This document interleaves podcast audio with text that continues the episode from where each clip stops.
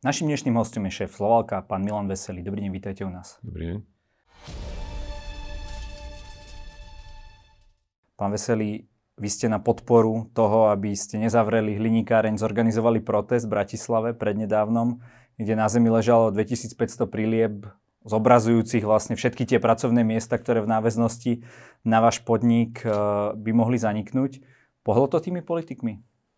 Tak eh, skôr než odpoviem, či pohlo, my sme to neorganizovali. Organizovalo to mesto a organizovalo, organizovalo to taká iniciatíva, ktorá hovorí o zachránení, e, pra, e, zachránení priemyslu na Slovensku a hlavne ťažkého priemyslu e, spolu za asociáciou priemyselných zväzov. Čiže a v Žiari nad Hronom takisto vznikla iniciatíva, ktorú zastrešovalo mesto a zbieralo podpisy. A za súčasťou tej akcie bolo aj odovzdanie cez 8 tisíc podpisov, ktorí sa podpísali pod petíciu. Takže toto bola súčasť toho, tohoto stretnutia. Ale áno, bol, bol som tam ja a bol tam aj riaditeľ z OFZ, Oravských ferozliatinárovských závodov bývalých, e, Braňo Klocok, takže aj my dvaja sme tam vystúpili a jednoducho, lebo máme podobný, podobný osud. A pohlo, tak e, jednoznačne sa stalo niečo, stalo sa niečo, po čom, po čom túžime a rozprávame to politikom potichu už viac ako dva roky, viac ako dva a pol roka, keďže sú dva a pol roka vo vláde už pomaly. Um, ja som sa stretával s týmito politikmi už pred voľbami a vysvetloval som, aký tu, máme, aký tu máme potenciálny problém. A keď voľby prišli, prešli, tak e, títo politici, ako pán Heger, Budaj, Sulík, aj pán Kolár, boli Slovalku, aj pán Milan e, Krajniak, boli Slovalku a všetci rovnakým tónom rozprávali o tom, že to je super fabrika, ktorú treba zachrániť a že ekonomika Slovenska to potrebuje. Dokonca počas covidu e, ekonomiku udržal priemysel, e, ako napríklad práve taký ako my. No ale za tie dva roky sa nič, dva a pol roka sa nič neudialo. Až teraz zrazu, keď došlo k takejto, by som povedal, relatívne masovej masovému upozorneniu, či už cez tie podpisy, cez tú petíciu, cez ten samotný protest pred úradom vlády, zrazu na druhý deň e, Kolárovci dali návrh na novelu zákona, ktorú sme chceli e, dosiahnuť a v piatok aj Saska dala návrh, ten, ten protest bol v stredu, tak hneď, na, hneď dva dní potom. E, a mus, ako na obranu aj Sulíka, aj pána Kolára, musím povedať to, že oni dvaja aspoň, by som povedal, naozaj chápali, že keď sme im vysvetlili, v čom je problém a nehľadali nejaké cesty, ako sa tomu vyhnúť. Poďme to trošku vysvetliť našim divákom, túto komplikovanú problematiku. Čo je teda problém vašej fabriky? Prečo keď e, máte naozaj moderné technológie, vyrábate kvalitný hliník, e, ste u nás minimálne jednotka, prečo, a potomkové predpokladám, že je dopyt, keďže je to kolo 21. storočia, Prečo musíte zatvárať budúci rok? Začnem tým kovom. Hliník je fantastický kov, je ľahký, ne, nehrdzavie, nekoroduje, e, dá sa nekonečne krát recyklovať, e, používa sa viac a viac práve kvôli týmto vlastnostiam. Má vynikajúcu tepelnú vodivosť, elektrickú vodivosť. Nie je tak tvrdý? A, nie je tak tvrdý, aj keď tie niektoré zliatiny sú relatívne tvrdé. A v automobilovom priemysle viac a viac sa v autách používa hliník. E, na to, lebo tie auta sú ľahšie a tým pádom ekologickejšie, majú menšiu spotrebu a tak ďalej. Čiže z týchto mnohých dôvodov sa hliník používa, používa sa na budovách, takisto budovy potrebujú byť ľahké, na fasádach e, a tak ďalej. Čiže hliník má fantastické využitie, má fantastické vlastnosti mechanické, aj by som povedal elektrické a vôbec fyzikálne. A z tohoto dôvodu sa hliník viac a viac bude používať. Jedna chyba hliníka, alebo chyba, jeden veľký problém hliníka je to, že v prírode sa nevyskytuje v čistej forme. On sa vyskytuje hlavne vo forme oxidov a nejakých iných chemických slúčenín.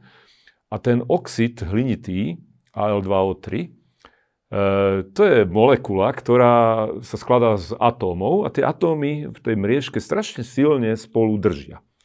A na to, aby ste dali preč ten hliník od toho kyslíku, potrebujete strašne veľa energie. Na kilogram hliníka potrebujete 13 kWh elektrickej energie na to, aby ste roztrhli tú mriežku.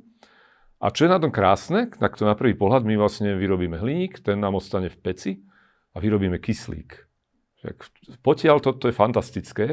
Len problém je v tom, že t- tento proces sa vyra- je, je elektrolytický proces A keďže máte elektrolizér, ten má anódu a katódu a, tá, a prebieha to pri 960 stupňoch všetko a tá anóda, nič iné zatiaľ na svete nie je vymyslené ako uhlíková anóda, tak ten kyslík bohužiaľ tú anódu oxiduje a vytvárame CO2. A toto je prvá časť príbehu, e, že my generujeme na tónu hliníka, my v žiari nad Hronom generujeme 1,58 tóny CO2 na tónu hliníka. Toto sa v podstate... A to sa bavíme len o procese výroby, alebo aj o tej elektrickej energii? No práve, ktorá... že toto sa bavíme len o procese výroby, len o tom, čo my doma v žiari nad hronom vyprodukujeme. A keďže sa ten hliník ináč vyrábať nedá, tak Európska komisia rozhodla jedného pekného dňa, keď vymysleli obchodovanie s CO2, že toto budú kompenzovať a budú dávať lebo keď vypúšťate CO2, musíte si tie povolenky kúpiť. Tak my čiže, dostávam... Čiže aby sme si to ozrejmili, čokoľvek na Slovensku, čo vo väčšom vypúšťa CO2, alebo nielen na Slovensku, celej Európskej únii, si musí kupovať povolenky. tieto povolenky. Áno. Prípadne uh, Slovensko ich nejaké dostane a rozdáva to potom tým firmám? Nie, oni, oni to sú dva, dva postupy. Jedna vec je, že rozdáva, takým ako je Slovalko a mnohé iné fabriky US Steel. US Steel je najväčším producentom CO2 na Slovensku. Rozdáva tým, ktoré sú hospodársky pre ňo zaujímavé, alebo Nie, ktoré sú toto ekologické? Je da, toto je práve dané, a, to, a na vysvetlenie, toto je dané tak, že Európska komisia povedala, tieto typy priemyslu dostanú časť povoleniek e, zadarmo. A tá časť povoleniek sa vypočítava od tzv. benchmarku, od najlepších technológií, Takže ak ste dobrí a máte lepšiu technológiu alebo, alebo blízko tej najlepšej, modernú technológiu. modernú technológiu, tak dostávate relatívne veľa tých povolení. Ale máte zlú, zlú technológiu, tak ten zvyšok je oveľa väčší, čo si musíte dokúpiť, ako keď máte dobrú technológiu. A dokonca aj tá najšpičkovejšia technológia, aká je žiari nad dronom, aj my dostávame len 80% tých povoleniek. Ale toto je fajn. E, viete, ono vás to má motivovať k tomu, aby ste čo najmenej tej CO2 produkovali. Ako som už povedal, na svete zatiaľ nie je vymyslená technológia, aby sa dalo vyrobiť ten hliník v priemyselnej veľkosti ale naš- bez CO2. A priemyselnej, ale našli sa už práve hliníkové áno, nejaké aj v tých dávnych civilizáciách. Áno, áno, áno, dajú sa aj laboratórne vymyslieť. Existujú tzv. inertné anody, ktoré nie sú uhlíkové a tým pádom nevyrobíte tú CO2. No ale toto je jedna časť príbehu a toto je ale v celej Európe rovnaké. My si síce už týmto vytvárame konkurenčnú nevýhodu voči Číne alebo nejakým iným krajinám sveta, ale všetky hlinikárne a všetok, e, by som povedal, energeticky náročný priemysel v Európe, toto má urobené rovnako. A keďže Európska únia sa rozhodla ísť týmto zelený, zelenou cestou, čo mimo, mimochodom podporujeme, a si myslím, že každý z nás, ako tú prírodu treba chrániť, tak potiaľ to je to fajn. A je to rovnaké, tým pádom Slovalko konkuruje Nemcovi, alebo Holandianovi, alebo Francúzovi, e, francúzským hlinikárňam, alebo akýmkoľvek iným. Ro, sme na rovnakej lodi. Takže, len aby som si to ozrejmil, takže e, keď je v Holandsku taká istá fabrika, ako ste vy, tak vy aj oni za takú istú sumu si nakúpite tie povolenky alebo tých 20% tých povolení. Áno, my dostaneme, áno, tých 20 si musíme kúpiť, tých 80 dostaneme. Ale to si kúpi aj ten Holandian. Áno, ale, ale ak ten Holandian má horšiu technológiu, čo si napríklad myslím, že má, Eh, tak, eh, tak on si musí tých povoleniek dokúpiť viac. Lebo dostávate 80% z benchmarku a Slovalko je približne na tom benchmarku, takže my dostaneme naozaj 80%, ale keď sú tí horší, tak tí dostanú furt len tých 80% benchmarku a keď majú 110%, poviem voči benchmarku produkciu CO2, tak ten zvyšok si musia dokúpiť. Ale toto je fajn. Hej? To, toto funguje, toto je na Slovensku, to je všade. Viete, keby US Steel, a nechcem sa teraz dotýkať US Steelu, ale tá technológia takisto, e, a už o tom aj Matovič vie, že za 2,5 miliardy, alebo za koľko sa dá tá technológia zmeniť na nízkokarbónovú, čiže bez, bez použitia uhlíka, koksu, tak e, aj keby US Steel mal si kupovať všetky povolenky, tak už tu dávno nie je. Ale to by nebolo nikto v Európe. To isté hlinikárne, keby si mali kupovať všetky povolenky, už by tu dávno neboli. No a stále hovorím, toto je prvá, prvá časť príbehu o CO2. Druhá časť príbehu je v tom, že my hovoríme, že naša uhlíková stopa nie je tých 1,6 tony na, na vyrobený hliník, ale Slovalko, my sme to vyrátali, vypočítali, čo, čo správnejšie slovensky, uh, My sme to vypočítali, že uhlíková stopa, a to je preverené aj auditormi, uhlíková stopa Slovalka je 4,2 tony na tonu hliníka. A v tom už máte započítaný energetický mix, eh, a hlavne v tom máte započítané... Inými slovami, z čoho sa teda vyrobí tá elektrina, ktorá k vám pritečie? Napríklad. A to je proste priemerný energetický mix eh, Slovenska. Je v tom, je v tom zahrnutá ja neviem, doprava materiálov a takéto veci. A vtedy sme už ste 1,6 na 4,2. No lenže keď kúpite hliník priemerne v Európe vyrobený, tak je to 6,7. Tých 4,2 je 6,7. Priemer sveta je 16 tón na tónu hliníka a priemer Číny je takmer 20 tón. A nechcem sa zase dotýkať Číny, ale Čína je najväčší výrobca hliníka na svete. Čína vyrába približne 60% hliníka na svete. A to je veľmi dôležité, lebo Čína tým pádom e, má obrovský vplyv na cenu a na biznis hliníkársky. Takže, a teraz v čom je problém?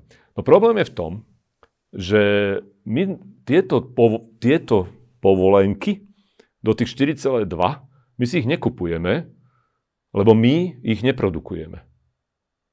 Viete, my robíme tu 1,6, to je ten proces, čo som povedal, keď ten kyslík odtrhneme od liníka tak, e, a ešte nejaké iné procesy u nás, tak tým my vyrobíme tých 1,6, z toho dostaneme 80%, to dostane aj Nemec, aj Holandian, aj Francúz, ale potom máte tú zvyšnú uhlíkovú stopu. Ale táto sa skrýva, za tú my neplatíme, ale my napríklad platíme za cenu elektrickej energie, ktorá pred dvomi týždňami bola 1000 eur za megawatt hodinu, to len aby sme si pamätali to číslo, ako je to strašne veľa, v tomto biznise sa hovorí, že nehovoríme za kilowatt hodinu, koľko platíme elektriku, ale za megawatt hodinu. Takže to je, tých tisíc bolo, dneska je to možno nejakých 550, ale keď to bolo tisíc, ehm, tak keď si predstavíte tú cenu, určuje nie to, že ako sa vyrába tá elektrika na Slovensku, ale keďže máme spoločný trh európsky, tak e, to sú ekonomické poučky, ktoré hovoria, že ten najdrahší výrobca určuje cenu. A logika je za tým tá, že keď, keď e, ju nevyrábate vy, ten posledný najdrahší výrobca, tak tej elektriky zrazu nie je dosť. A niekto je v takom stave, že ju kúpi aj od vás v tej najdrahšej cene. No a keďže vy vyrobíte v najdrahšiu cenu, tak všetci ostatní zdvihnú cenu vyššie, a to je trh.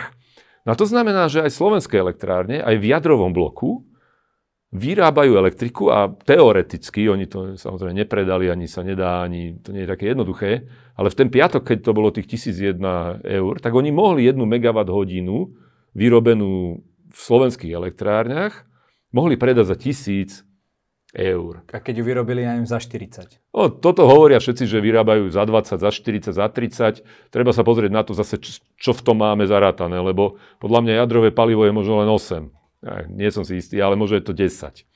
Ale do, potom musíte to jadrové palivo niekde uskladniť, museli ste tú fabriku postaviť, máte náklady na údržbu a to sú šialené náklady, lebo je to strašne... Takzvané vysoké fixné náklady. Vysoké fixné, ale, ale, ale aj tie variabilné, ja neviem, či ich rátať do medzi variabilné, ale e, tá prevádzka tej elektrárne vyžaduje strašne veľa vecí, ktoré sú podľa mňa variabilné v tom zmysle, že keď to vypnete, tak ich nemáte. Hej. Ale nejak... A preto sa menej vypínajú teda Áno. tie jadrové. A mimochodom, ono tam tie náklady ostávajú, lebo de, ako dekontaminácia, rozobratie a tak ďalej. To všetko by ste mali zarátať do tej ceny, tak ono tá cena nie je potom 30. Hej. Nie je to úplne fér, alebo 20. Ale možno, že 60. Ale nie tisíc. A hlavne slovenské elektrárne si tú CO2 povolenku nemusia kúpiť. No a teraz sa vráťme tomu najdrahšiemu výrobcovi elektriky. Najdrahší výrobca elektriky zvykol byť, zvyklo byť uhlie. A na to, aby ste si kúpili, aby ste vyrobili elektriku z uhlia, tak ste si museli kúpiť CO2. No a potom takisto plyn vytvára, vytvára, vytvára CO2, takže tam takisto tá cena zvyšuje, zvyšuje tú cenu elektrickej energie. No a teraz e, to, že tisíc e, eur, alebo bola tisíc eur elektrika, alebo je dneska 550, e, na to na chvíľu zabudníme, lebo to je dané vojnou, alebo teda geopolitickými hrami a hlúpými rozhodnutiami v Nemecku za ostatné roky. Ale čo je dôležité, to, čo bolo už pred rokom, pred dvomi, je to, že cena elektrickej energie rástla kvôli cenám povoleniek. Lebo tá uholná elektráreň, keď musela vyrábať elektriku, lebo sa Nemci rozhodli odstaviť, e, odstaviť jadrový blok, ktorý bol CO2 čistý, tak, musel, tak tá elektrika zrazu zdražela kvôli CO2. Všade, v celej Európe. No a sme zase pri tom, že my síce dostaneme 80% všetci rovnako v Európe, tie CO2 povolenky, ale my zároveň platíme zvýšenú cenu elektrickej energie tým, že CO2 je v tom započítané. No a na to zase Európska komisia, a toto je celý problém, že v Európe si niečo vymyslíme s dobrým zámerom, dekarbonizovať priemysel, znižovať CO2 a potom to nefunguje, lebo tým, to, čo vidíme dnes, že Slovalko sme museli odstaviť, tú nízkokarbónovú výrobu sme odstavili a vlastne dovezieme hliník, ktorý bude mať 5-násobnú uhlíkovú stopu. A iba z toho dôvodu, lebo sme chceli znížiť e, uhlíkovú stopu na svete. No ale my ju zvýšime, lebo tie hliníkárne iné ostanú pracovať. A, a iba kvôli tomu, že v elektrike sme zaplatili, my v elektrike v Žiari nad Ronom, sme zaplatili za uhlíkovú stopu kvôli tomu, že energetický mix celej Európy je, má veľa, veľa uhlí, veľ, vysokú uhlíkovú stopu. Takže aj keď my spotrebovávame hlavne, lebo tým, že my máme pásmový odber, tak my vlastne spotrebujeme hlavne výrobu z jadrových elektrární. No a na toto Európska komisia prišla tiež pred e, x rokmi, že je to nefér. Že vlastne tým, že zaťažujeme tú výrobu hliníka, alebo ferozliatín, alebo iných chemikálií, alebo dokonca aj ocele, že zaťažujeme zvýšenou cenou elektrickej energie kvôli CO2, vyháňame nízkouhlíkovú technológiu preč, tak Európska komisia povedala, tak ako vám dávame 80% povoleniek zdarma, tak tuto máte štát povolenky, tie povolenky predajte priemyslu a časť tých povoleniek, časť toho výnosu z tých povoleniek... Čiže z tých 20%, čo vlastne... No, to je... To, to, nie, nie, nie. To čo sú, máte... A, alebo áno, áno, aj, áno, áno. V našom prípade je to 20%. A vlastne ten výnos tých povoleniek je treba použiť na to, a v prvom rade, aby sme podporili projekty na znižovanie uhlíkovej stopy. To znamená nové technológie, ktoré nahrádzajú vysokouhlíkové technológie. No ale za druhé by mali sa tie peniaze použiť aj na ochranu tých špičkových technológií, ktoré sú nízkouhlíkové, ako je naša. No a potiaľ fajn. Len problém je v tom, že Európska komisia povedala, že každý členský štát si to môže urobiť ako chce. Takže z tých vyzbieraných peňazí, čo štát dostane zadarmo povolenky, bezplatne. O, o akých peniazoch sa zhruba bavíme ročne? No ročne samozrejme záleží o tom, koľko stojí povolenka, lebo pred 4 e, rokmi stála 5 eur, dnes je okolo 80, ale už bola blízko 100. Takže štát za to dostáva stovky miliónov eur, stovky miliónov eur, ktoré ročne štát získa predajom týchto povoleniek. A to je to, čo sa stále rozpráva, že Envirofond má naakumulovanú miliardu, ale on mal naakumulovanú miliardu pred pomaly dvomi rokmi, dneska tam už je podľa mňa oveľa viac. Aj keď nie je to úplne fér, lebo do toho Envirofondu bohužiaľ ide málo peňazí a to práve minister financí rozhoduje o tom, koľko pošle do toho Envirofondu. Aha, koľko vlastne z tých uh, kúp tých povoleniek sa vlastne dá nakoniec do, do Envirofondu? Áno, a na environmentálne účely. OK. No Zvyšok a... teda no, padne a, do rozpočtu na no, atomovky. A... Áno, áno. Presne toto je problém. A táto vláda kritizovala tú zlú vládu. Ja neviem, že bola dobrá, hej. A v mnohých iných veciach bola ozaj zlá. A to je na inú debatu. Ale tá bývalá vláda urobila zákon, v ktorom povedala, že minister financí a minister životného prostredia sa môžu dohodnúť na akokoľvek nízkej sume, že dajú do toho v podstate Envirofondu Envirofond je v tom nevinne, to je len organizácia, ktorá vykonáva to, čo rozhodujú. No a my sme chceli, aby to bolo tak, ako aj v iných krajinách v Európe, iných industriálnych krajinách v Európe, aby ten zákon neumožňoval ministrovi financií si vysvetľovať ten zákon akokoľvek chce.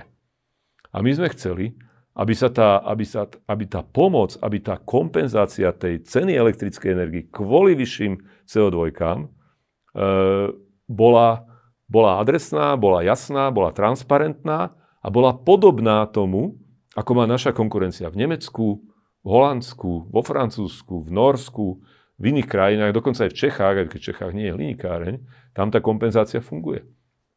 Takže o, tomto, toto sme my žiadali vládu, aby nekradla tie peniaze z, v princípe z Envirofondu a ne, nelepila tým atomovky a iné diery v rozpočte. Čak atomovky mali svoje aj, aj, aj pán Pellegrini, aj pán Fico mali tiež svoje atomovky, však oni tiež robili, e, rozdávali peniaze dôchodcom a tak ďalej, čo ja nevravím, že to je zlé, ale treba to nejak ináč financovať podľa mňa. Ale my vlastne robíme to, že tieto peniaze, ktoré by mali slúžiť na znižovanie uhlíkovej stopy, lebo preto bola vymyslená tá ETS, tá schéma na, na obchodovanie s CO2, tak tieto peniaze, čo boli vymyslené na to, aby sa vytvorili tým predajom povoleniek, aby sme tieto peniaze použili naspäť do priemyslu, aby sme dekarbonizovali ten priemysel, dokonca aj na to, aby sme odstraňovali ekologické škody, čo ten priemysel vykonal, ale zároveň máme aj chrániť ten priemysel, ktorý je špičkový. A to je náš prípad, konkrétne náš. Ale tie peniaze do toho Envirofondu netečú, lebo terajší minister financí, predchádzajúci minister financí, aj pán Heger, aj predtým ministri financí nedali dosť peňazí do, do Envirofondu. Poďme sa baviť konkrétne. Vaša firma si za koľko nakúpila, dajme tomu na tento rok, povolenky? E, takto ja, nerad by som sa púšťal do tých čísiel, ale... ale Aby sme po... mali nejakú predstavu, Nie, ale že, po... že koľko vlastne dostávate momentálne dobre. v súčasnosti a koľko by vám teda pomohlo o čo žiadate, aby ste tú fabriku nemuseli no, zavrieť? viete, dneska by nám už nepomohlo nič. Lebo keby sme si kúpili elektriku za tých tisíc eur, čo som spomínal, tak my by sme na budúci rok potrebovali elektriku na plnú výrobu za 2,5 miliardy eur. Áno, o takýchto číslach sa bavíme. Takže úplne logicky, toto vám nikto nikde nevykompenzuje. Na kilogram hliníka, alebo na tonu hliníka potrebujete 13 MWh elektrickej energie. Keď je, to, keď je, keď je elektrika za tisíc, tak potrebuje 13 tisíc eur, potrebujete na tonu hliníka. Ale, ale tona hliníka z čínskeho napríklad sa predáva dnes za 2300 eur. Vidíte ten paradox? Čiže, ale dobre, tá, tuto je bohužiaľ takto, tá cena 1000 eur není daná CO2, hej, to je daná cenou plynu a to je možno trošku iná téma. Ale, ale keď je, keď je cena 200 eur, tak potrebujete, potrebujete 2600 eur na tonu hliníka, čo dneska sa hovorí o tom, že zastropujú cenu elektrickej energie na 200 eurách. Čiže pri 200 eurách, ak by zastropovali tú cenu elektrickej energie, mimochodom to by mala byť energia vyrobená z nie plynovej, plynových zdrojov, čiže tam ako keby odstrihávame tu, ten problém z vysokej ceny plynu, tak až tak, ale aj tak takto šialene vysokú cenu, ako chcú zastropovať, ktorá podľa mňa nemá fundament, nemá bázu, nejaký základ, prečo by mala byť taká vysoká. A, a my vlastne, keby sme mali zaplatiť tých 200 eur, čo, čo sa akože ide zastropovať, tak potrebujeme 2600 eur na tonu hliníka a predajná cena je dneska 2300 a to sa ešte nebavíme o surovine a tak ďalej. Tak ďalej. A nejaký zisk by možno bol... Aj no aj zisk by bolo fajn mať, ale tiež sa dá žiť pár rokov aj bez zisku, keď viete, že na konci tunela je nejaké svetlo. Takže dnes, keď e, Heger povedal na tripartite, že Slovalku by už dneska nič nepomohlo, keď Budaj hovorí, že Slovalku Envirofond už nemá ako pomôcť, áno, majú pravdu. Dnes už nám nemá ako pomôcť. Nám už šiel vlak. Mali konať pred rokom, mali prijať ten zákon, v ktorom by nám boli povedali, že povedzme 20% z výnosov tých povoleniek pôjde do priemyslu na kompenzáciu tejto ceny elektrickej energie, čo by znamenalo, že Slovalko by možno dostalo povedzme 25 miliónov e, kompenzáciu čo je na prvý pohľad šialene vysoká suma, a ešte hlavne, keď si niekto povie, že ježiš, to je súkromná firma, prečo by sme mali 25 miliónov. No áno, lenže ročný prínos pri normálnom biznise, pri normálnych cenách, ročný prínos Slovalka je zhruba 70 miliónov pre národné hospodárstvo. Lebo my okrem daní, ale dane samozrejme sa menia, lebo my sme mali za posledné 3 roky sme mali mali sme zisk e, minulý rok 20 miliónov a predtým dva roky sme mali 35 a 30 miliónov stratu, takže tam sme samozrejme dane nejaké neplatili. Čiže, ale tu nie je len o dane, tu ide o to, že my odvádzame odvody za ľudí a tak ďalej. My platíme napríklad prenosové poplatky. Tá veľmi taká známa TPS, čo, čo, ktorou sa všetci oháňajú, Áno, my sme mali veľkú zľavu na tps ale stále oveľa viac, viac sme platili ako Nemci. Vy ste na ňu priamo napojení, nie cez distribútora? My sme na Srbsku, hej, na, my, sme na, my práve, že nie sme cez distribútora, my sme len cez Slovenskú energie, no, lebo normálne doma hej. sme pripojení plus cez západoslovenské elektrárne, alebo, alebo SSE, alebo VZ, proste to sú tie, tie distribučky. A tam platíme ešte aj distribučné poplatky. Ale, ale viete, keď kupujete za kamión e, rožkov, tak je iná cena, ako keď kupujete jeden rožok. Potrebujete, buď zoberete celý kamión, to je tá sepska, čo bereme my, alebo to berete z obchodu a to už je tá distribučka. Takže niekto na tom aj tam musí zarobiť. No ale to chcem povedať, že tým, že my sme, že našich 8% spotreby Slovenska vypadne teraz, tým, že sme vypli, tak aj keď sme mali zľavu, tak my sme aj tak platili tak veľa peňazí, že, že tá Sepska tie peniaze bude potrebovať. My sme nevytvárali náklad tej Sepske. My sme sa iba podielali na celkových nákladoch. A tým, že my dneska vypadneme a OFZ vypadne a Fortichem vypadne a možno ďalší vypadnú, tak nebude mať kto platiť ani tie peniaze, čo my sme tam každý rok platili, čo je ten prínos, to je, to je súčasť tých 70 miliónov, ale my v domácnostiach to budeme musieť zaplatiť. Za to, že sa Slovalko vyplo, tak náklady na prenos stúpnu na prenesenú megawatt hodinu alebo kilowatt hodinu, ak chceme doma sa dívať na tie čísla. A nejakou malou súčasťou budeme musieť doma ešte aj za to zaplatiť. Čiže nie je to ani z tohto hľadiska úplne dobre. E, niekto povie, že zníži sa cena elektrickej energie. No znížila by sa, keby sme boli uzavretý ostrov a mali by sme nadbytok výroby a Slovalko by zaniklo, tak by sa znížila tá cena elektrickej energie. Ale na Slovensku sa čo stane? My spolu s OFZ, keď sa vypneme, tak to bude možno 12% spotreby Slovenska, klesne spotreba. A myslíte, čo sa stane s tými 12% No vyvezieme ich. Takže na čo Budaj povedal, a pán štátny tajomník Kiča povedal z Ministerstva životného prostredia, že na čo sme tu, keď vyrábame pre zahraničie 70% našej výroby, keď sme išli naplno, tak 70%, niekedy menej, išlo do zahraničia. Ale, a teraz pôjde elektrika do zahraničia, tu, čo my nespotrebujeme. Tak na čo vyrábame tú elektrickú energiu? Mimochodom, dobre, že ju vyrábame, lebo, lebo je CO2 čistá, hej, dobre, jadrová energetika, to je iná téma. Ale proste tie, tie rozhodnutia tejto vlády sú amatérske, diletantské, zlé a Slovensko na ne doplatí. A teraz nehovorím o zamestnanosti, tých 2500 prilieb a tak ďalej. Uh, rozumiem, ale uh, vás to vypnutie tých pecí uh, bude stať, alebo znovu zapnutie, ke, keď to teda budete chcieť postupne pozapínať, 90 miliónov eur.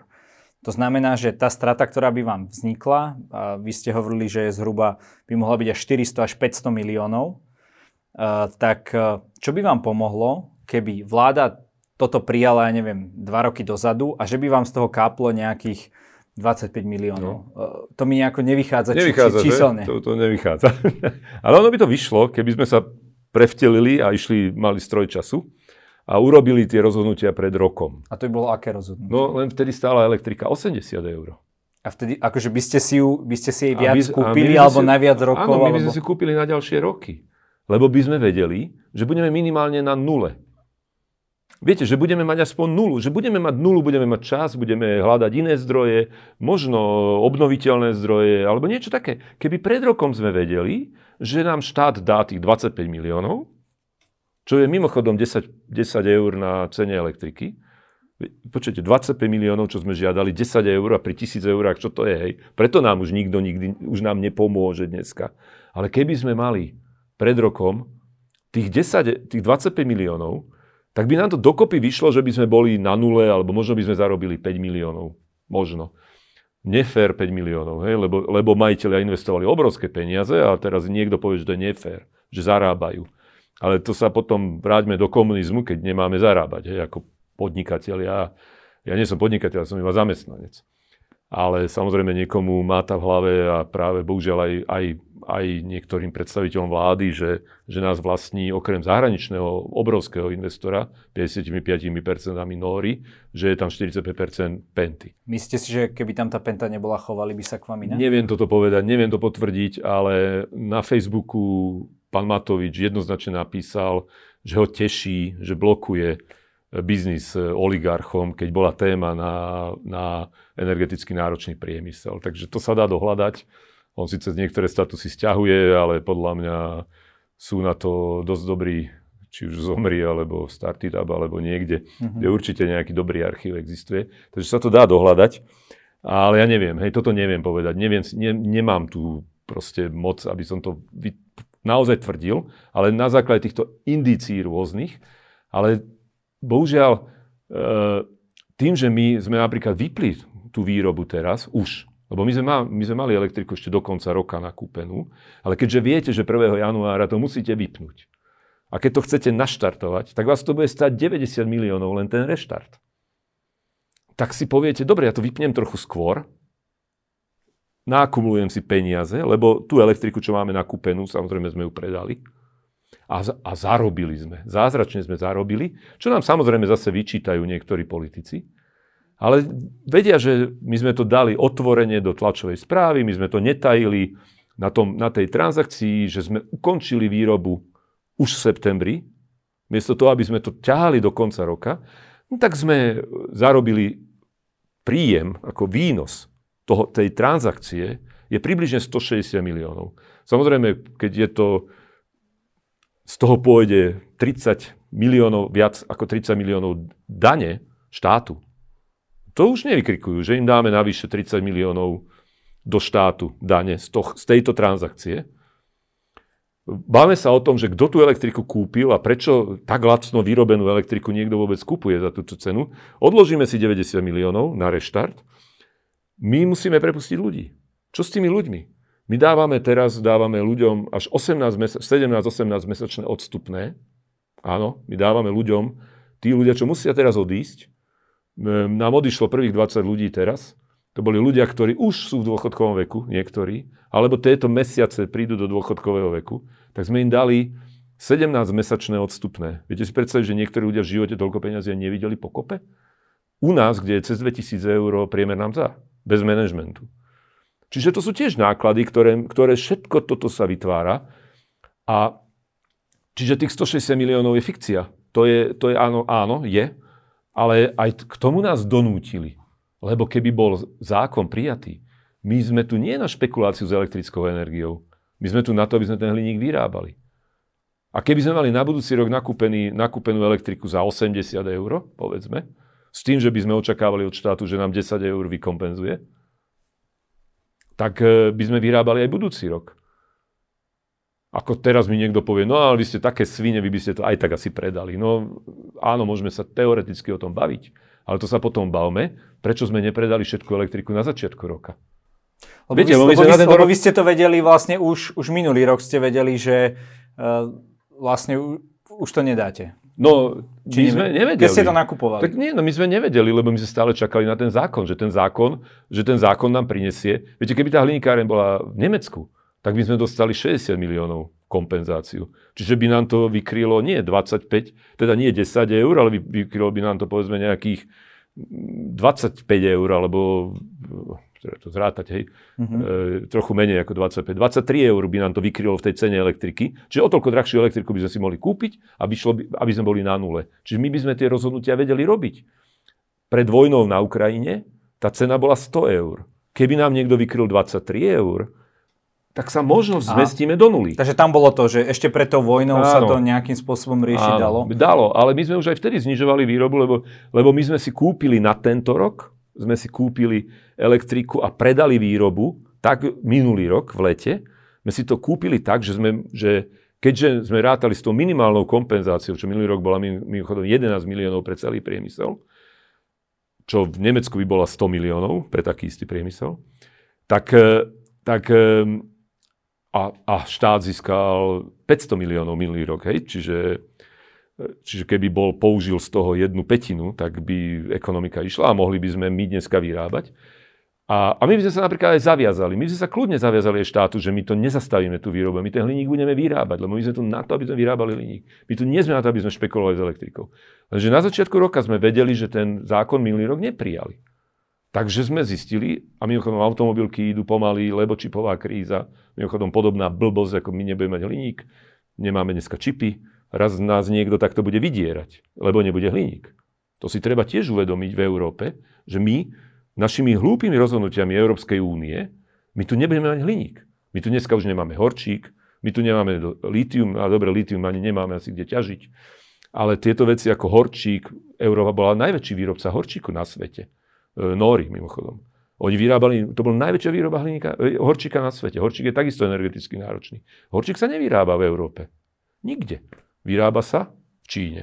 Vozíme ho z Číny. A keď sa Číňan rozhodne, že zníži výrobu, cena horčíka vyletí a my sa budeme škrabať, a my sa škrabeme, lebo nemáme horčík. Horčík treba do aut a tak ďalej. Tak ďalej. Nebolo by tým riešením úplne zrušiť tieto emisné povolenky v Európe? No jasné, však mimochodom minister Sulik to vy, ako párkrát už povedal. Presne no, ale, to naražam. Ale, ale viete, no len, len, len zase, ja som vám povedal na začiatku, že my ako priemysel podporujeme tú snahu dekarbonizovať, my, my podporujeme zelenú transformáciu a tak ďalej. My to všetci chceme. A myslím si, že to chce aj pán Sulík, a som si istý, že aj Budaj to chce. Ale rozhodnutiami hlúpými a by som povedal diletantskými robíme opak. No a ako zrušiť ETS? Áno, fajn, len teraz si predstavte tie kšefty, čo už sú urobené. Viete, celá tá CO2 preto zdražela, lebo, lebo sa s tým začalo kšeftovať. Lebo to už nie je fyzicky, že to kúpite, predáte, ale vy to kúpite, dať, robíte si dlhú, krátku pozíciu a hráte hru na, na burze. Ako sa robí s, s kurzovými rozdielmi. A na tak, tomto tak aj s povolenkami. Hej. Áno, tak to funguje v povolenkách. A toto sme chceli? Na toto boli vymyslené? No neboli. A to sa proste dosť dobre nedá zakázať, lebo, lebo na to sú finančné nástroje, ktoré, je to povolené, je to, je to trhové, je to jedna z vecí, tak ako si kupujete tie rožky. Akurát, že toto je fiktívna vec, ktorú nikto nikdy nevidel. Je to povolenka, ktorá neexistuje, ktorá je len vymyslená a dali sme jej cenu. A ešte Európska únia, aby, bola, aby, aby niečo, keďže zo začiatku tie ceny povoleniek boli nízke, boli aj 2 eurá a tak, a to nemotivovalo k ničomu, tak Európska komisia začala stiahovať tie povolenky, aby ich bolo menej a menej. A vytvori, mali vytvoriť to, že o tie povolenky bude záujem. Len tí špekulanti vtedy zbadali, aha, toto je výborné, toto je výborné, lebo tých, tie povolenky pôjdu hore cenovo, tak si začali fiktívne nakupovať tie povolenky. Budúce povolenky. A čo, kto na to trpí? Priemysel. A kto na to trpí? Všetci, lebo nakoniec tá dekarbonizácia tu nie je. Lebo tie peniaze tam sa nepoužívajú, lebo je to lákavé pre vlády, ktoré si e, lepia diery v rozpočte a tak ďalej, ako na Slovensku. A toto je, toto je problém. Čiže áno, zakážme tie, za, za, zastavme obchodovanie s povolenkami, ale ako zakážete tie, tie transakcie, čo sú urobené na úrovni bank medzi fiktívnymi majiteľmi tých povoleniek. Viete, a čo s tým teraz? Kto to zaplatí? Štát zrazu tie povolenky nevydá. A čo ďalej? No mohol by ich napríklad predávať priamo, priamo tým spoločnostiam a priamo na nich by áno, áno, naviazané, ale na toto ako, odborník nie som. Tak ako my, tých 80% dostávame priamo. A keby nám dali, tak nech nám dajú tie povolenky v objeme to, čo v tej elektrike je a robte si s nimi, čo chcete, predajte si ich. No, ako napríklad. Hej, možno, že by existovali mechanizmy, No len určite vnímate Európsku úniu a parlament a komisiu a, a rôzne rady. To je tak komplikované, že tým, tam, kým sa niečo presadí, a teraz ďalší bod. E, pán Budaj vám povie, no ale v Rakúsku to vôbec nemajú implementované. No nemajú, nemajú, lebo, lebo ten priemysel a energetický mix a tak ďalej je iný.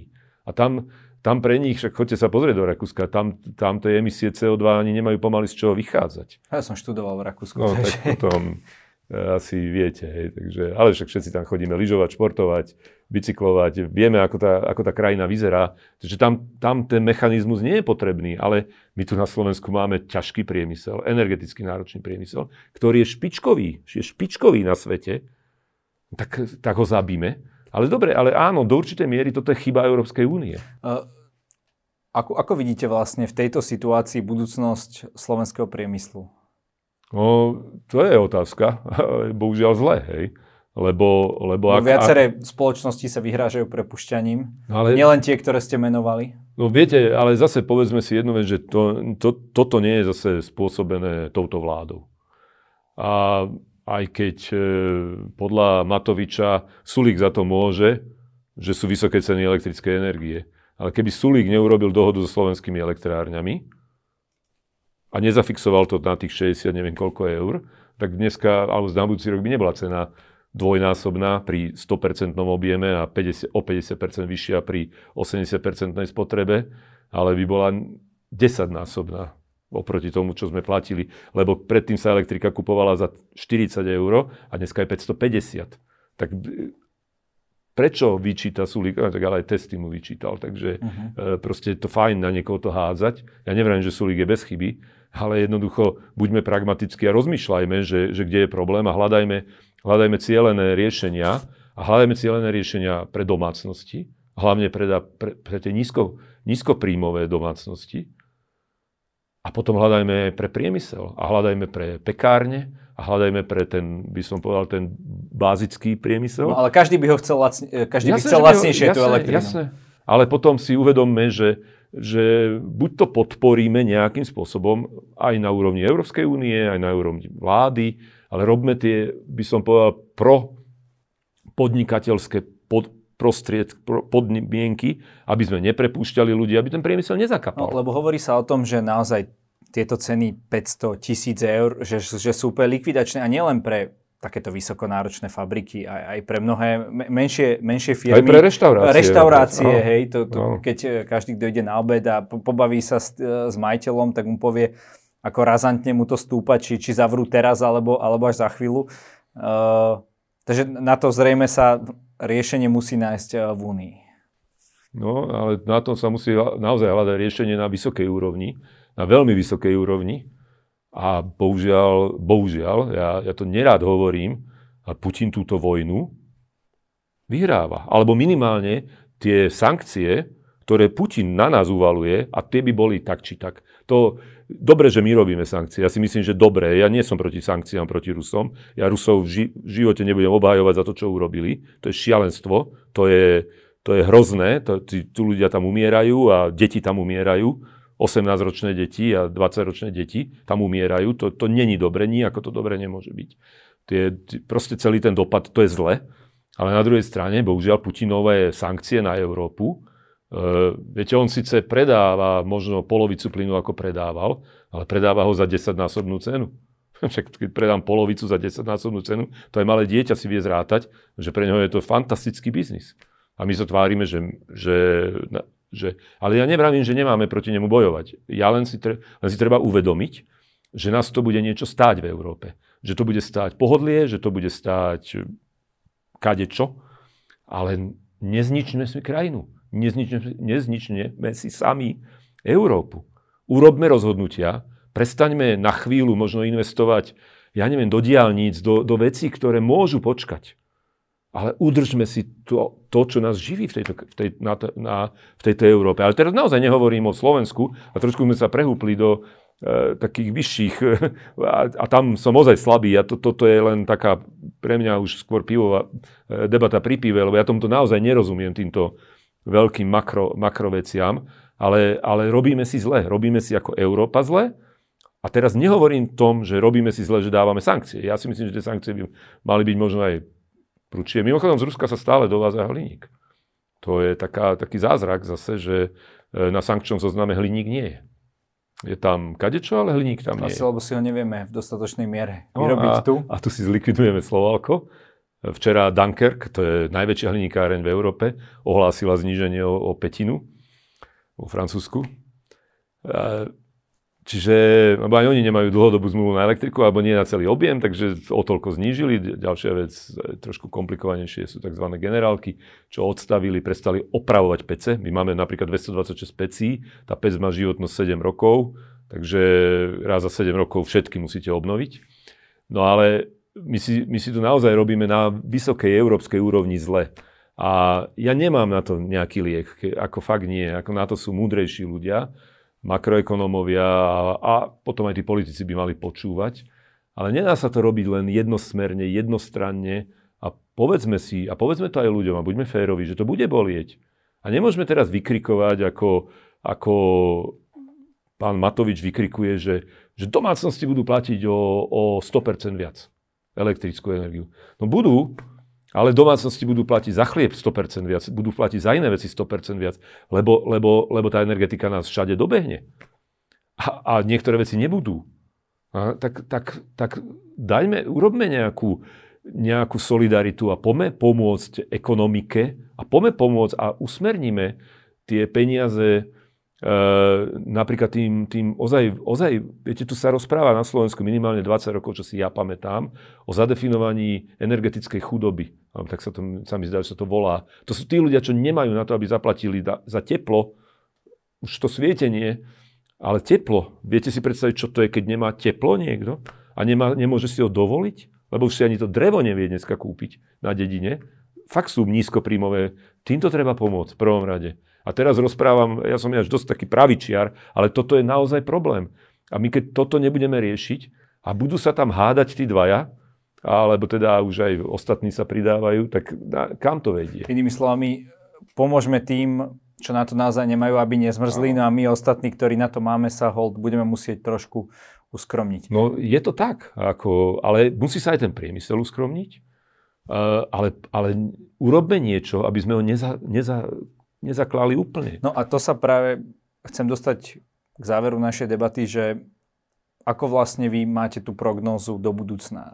Vy hovoríte, alebo ste hovorili, že nejakých kľúčových zamestnancov e, budete si držať, e, zrejme aj tie dlhé výpovedné lehoty s týmto nejakým spôsobom, alebo tieto bonusy s tým nejako súvisia, aby sa tí ľudia úplne nerozutekali, pretože sú to nejakí špičkoví pracovníci. E, počítate s tým, že v nejakej dohľadnej dobe otvoríte?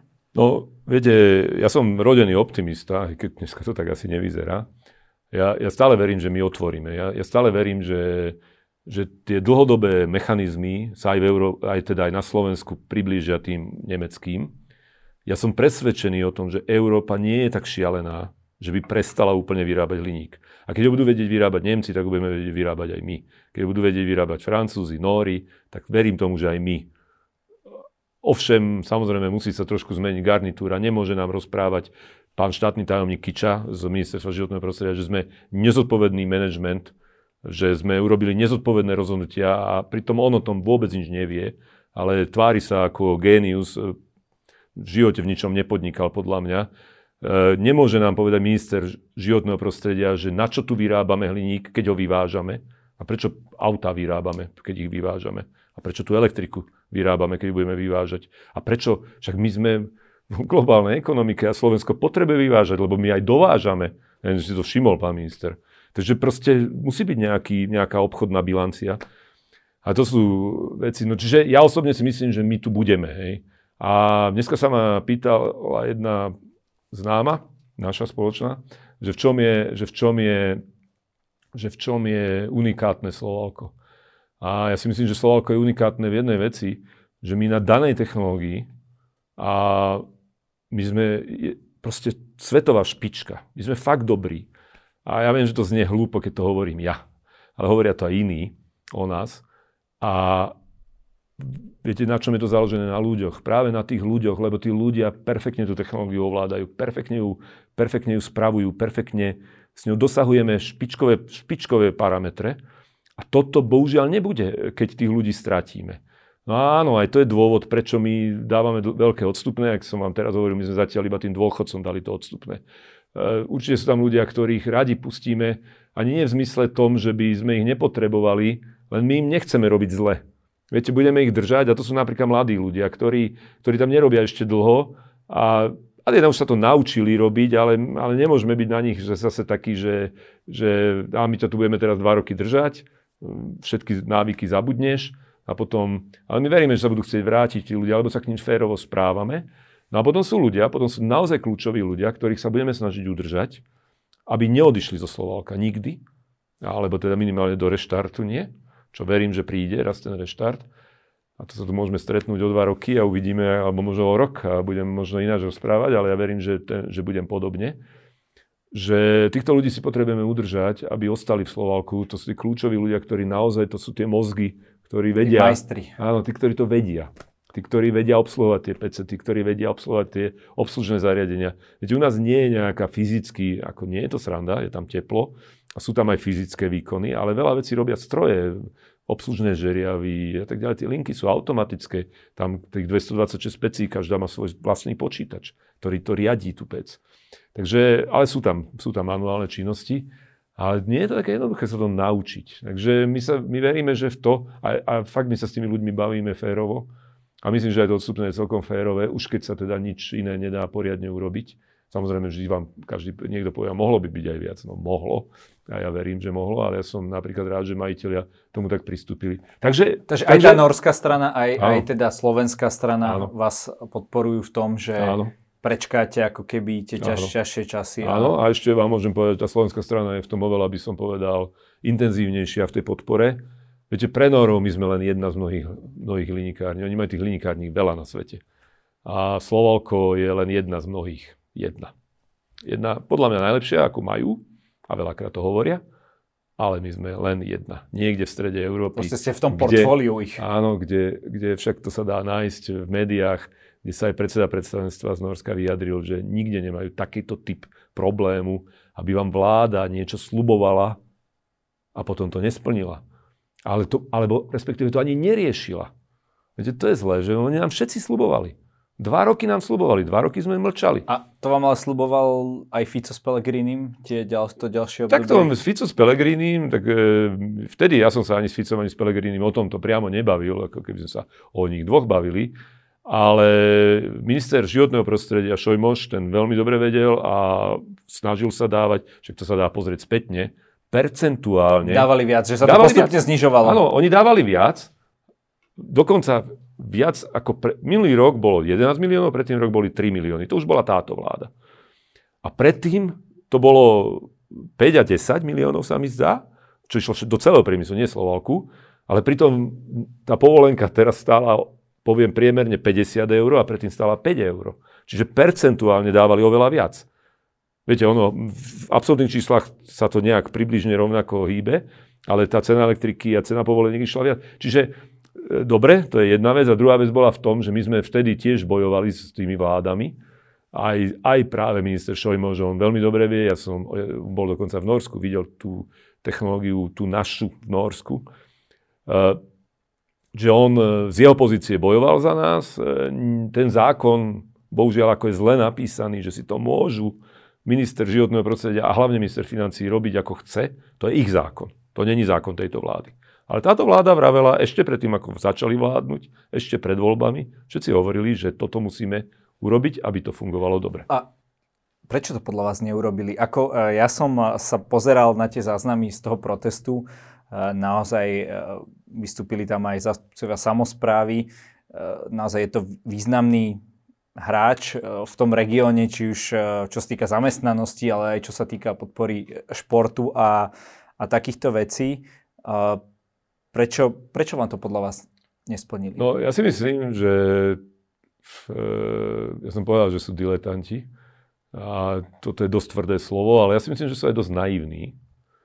Ja si myslím, že tí ministri si mysleli, že my blafujeme, že my to aj tak nikdy nevypneme.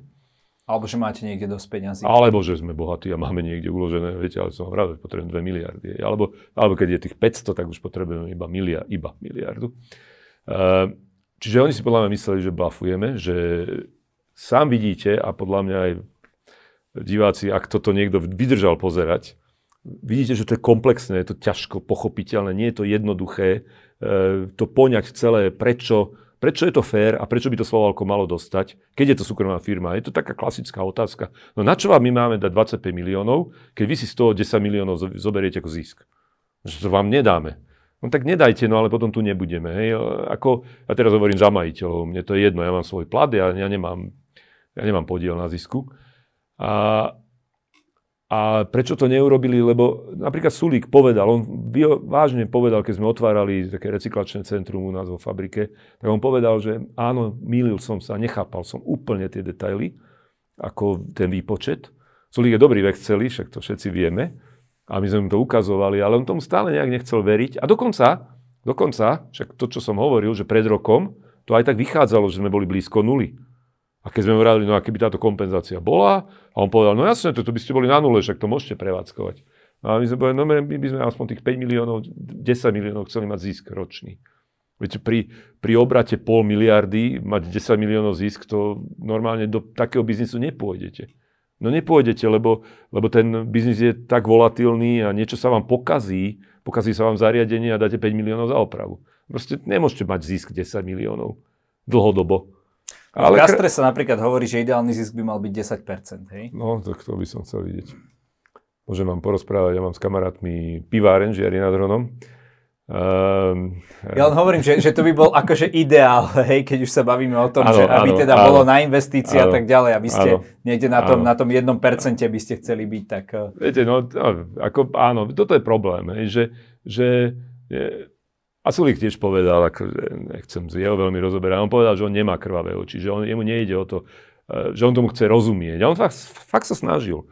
Aj to pochopil. Potom to pochopil. Potom aj zmenil retoriku. Lebo aj on mal také reči, že, á, že cena hliníka je 3000, 3000 e, eur, to kompenzuje cenu. Alebo hovoril, že však v Nemecku, e, v Nemecku mm, majú drahšiu pracovnú silu, tak to kompenzuje. No ale potom som ukazoval iné veci, ktoré zrazu zistil, že aha, je to úplne tak. Ale Sulik sa aspoň snažil to pochopiť. Matoviča som vyzýval niekoľkokrát, aby sme sa stretli. Vždy ma odmietol. Respektíve ani sa neozval. Na oficiálne listy a tak ďalej. Budaj, kedykoľvek. Keď sme sa chceli stretnúť, stretol sa. Sulík, kedykoľvek. Dobre, Budaja to bolo ťažšie, chvíľu to trvalo, ale stretol sa. Sulík stretol sa. Krajňák stretol sa. Kolár nemal problém sa stretnúť. Ale Matovičom sa stretnúť sa nedalo. Až potom tiež prišla iniciatíva našich zamestnancov, ktorí za 3 dní vyzbierali 2000 podpisov, čo mu tam doniesli a pozývali ho do Slovalka. Tak na to povedal, že teda, teda on nejde do Slovalka, ale že aby, sme aby zamestnanci prišli za ním. No ja som zamestnanec, tak som sa natlačil do tej skupiny, a takže som sa s ním stretol nakoniec. Bol milý, ale nič sme nevybavili. Žoviálny, bol taký ukludnený, usmiatý, zábavný, ale to je tak akurát všetko. Nič sme nevybavili.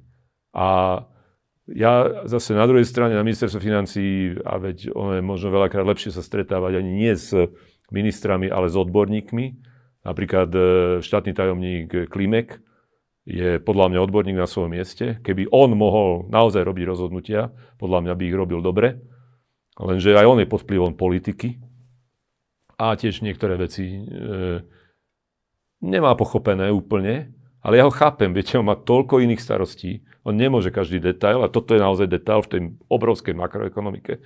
Tieto detaily, čo sa tu snažím vysvetliť. A, ale on je veľmi on je šikovný, len zase tiež by musel mať možnosť to... Druhý štátny tajomník e, takisto povedal na ministerstve financí, no toto je kreatívne účtovníctvo, čo tu zaviedla predchádzajúca vláda, to je to, čo ja, ja to nazývam krádež z Envirofondu do, do rozpočtu. Ja neviem, že to kradnú osoby, alebo to, bo, nie je to to, ako toto som celkom rád, že asi sa v tejto vláde nekradne, ako sa asi kradlo predtým, ale dávam tam veľké asi aj, aj tam, aj tam, lebo neviem. Ale ja nehovorím, že kradnú. Hej. Ako kradnú, myslím. Ale, ale pres... tie peniaze proste tam Áno, nie sú potom na, na ten účel, no. ktorý, ktorý by ste mali. Pán Veselý, každý u nás má na záver priestor povedať našim divákom to, čo sám chce. Nech sa vám páči. čo sa mi má chcieť. Nie, tak ja, ja na, na to som nebol pripravený, ale čo sa mi chce, uh, viete, ja, a toto je naozaj teraz len, uh, ja milujem túto krajinu a ja si myslím, že všetci, čo toto počúvajú, lebo predpokladám, že to pozerajú Slováci, a ja si myslím, že my sme sa mali spojiť všetci a, a naozaj robiť uh, rozumné rozhodnutia a, a podporovať rozumné veci. A ja nehovorím, že aj ten Matovič je úplne vo všetkom zlý, ale jednoducho mať nejakú, nejakú spätnú väzbu a vnímať tú spätnú väzbu, to by som si strašne želal, aby politici začali trošku aj o sebe rozmýšľať a nemali pocit ten, že keď za nimi je štátny znak, že majú patent na rozum. A jeden môj kamarát hovorí, že či som si to všimol, že väčšina ľudí, keď majú za sebou štátny znak, tak sa zbláznia. No a to narážal práve na ministrov a mám taký pocit, že toto je tragédia Slovenska. A ja, ja by som si fakt želal, aby na Slovensku sme dali možnosť, aby ľudia, čo tomu rozumejú, aby robili rozhodnutia.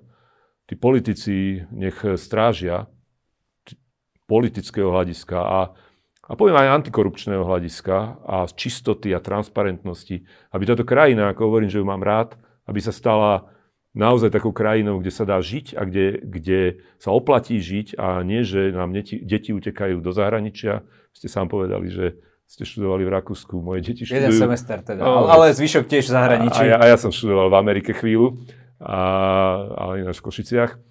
Ale napríklad moje deti študujú v zahraničí a viete, to je také, že niekedy sa ťažko vysvetľuje týmto mladým ľuďom, prečo by tu mali chcieť zostať.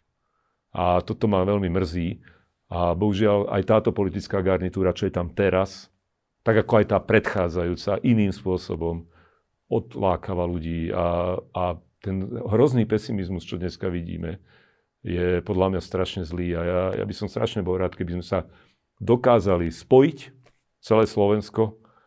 Môžeme mať iné politické názory, ale hľadajme rozumné riešenia, porozmýšľajme o sebe, či, či to, čo tvrdím, je ozaj pravda. Ani ja nemám pravdu. Podľa mňa veľa vecí nie je úplne tak, ako to asi hovorím. A môžu tam byť veci, ktoré by chcelo vysvetliť ďalej. Alebo polemizovať o tom, lebo bohužiaľ toto je len jedno, ako skoro monológ z mojej strany. Tak e, toto by som si želal, aby sa tu stalo. Takže toto by som rád povedal našim divákom a poslucháčom, že jednoducho toto by bolo, toto by bolo nádherné, keby sa takéto niečo stalo na Slovensku aby tí mudrí ľudia mohli robiť svoju robotu a my, čo sme menej múdri, aby sme im dali priestor. Ďakujem za rozhovor. Ďakujem aj.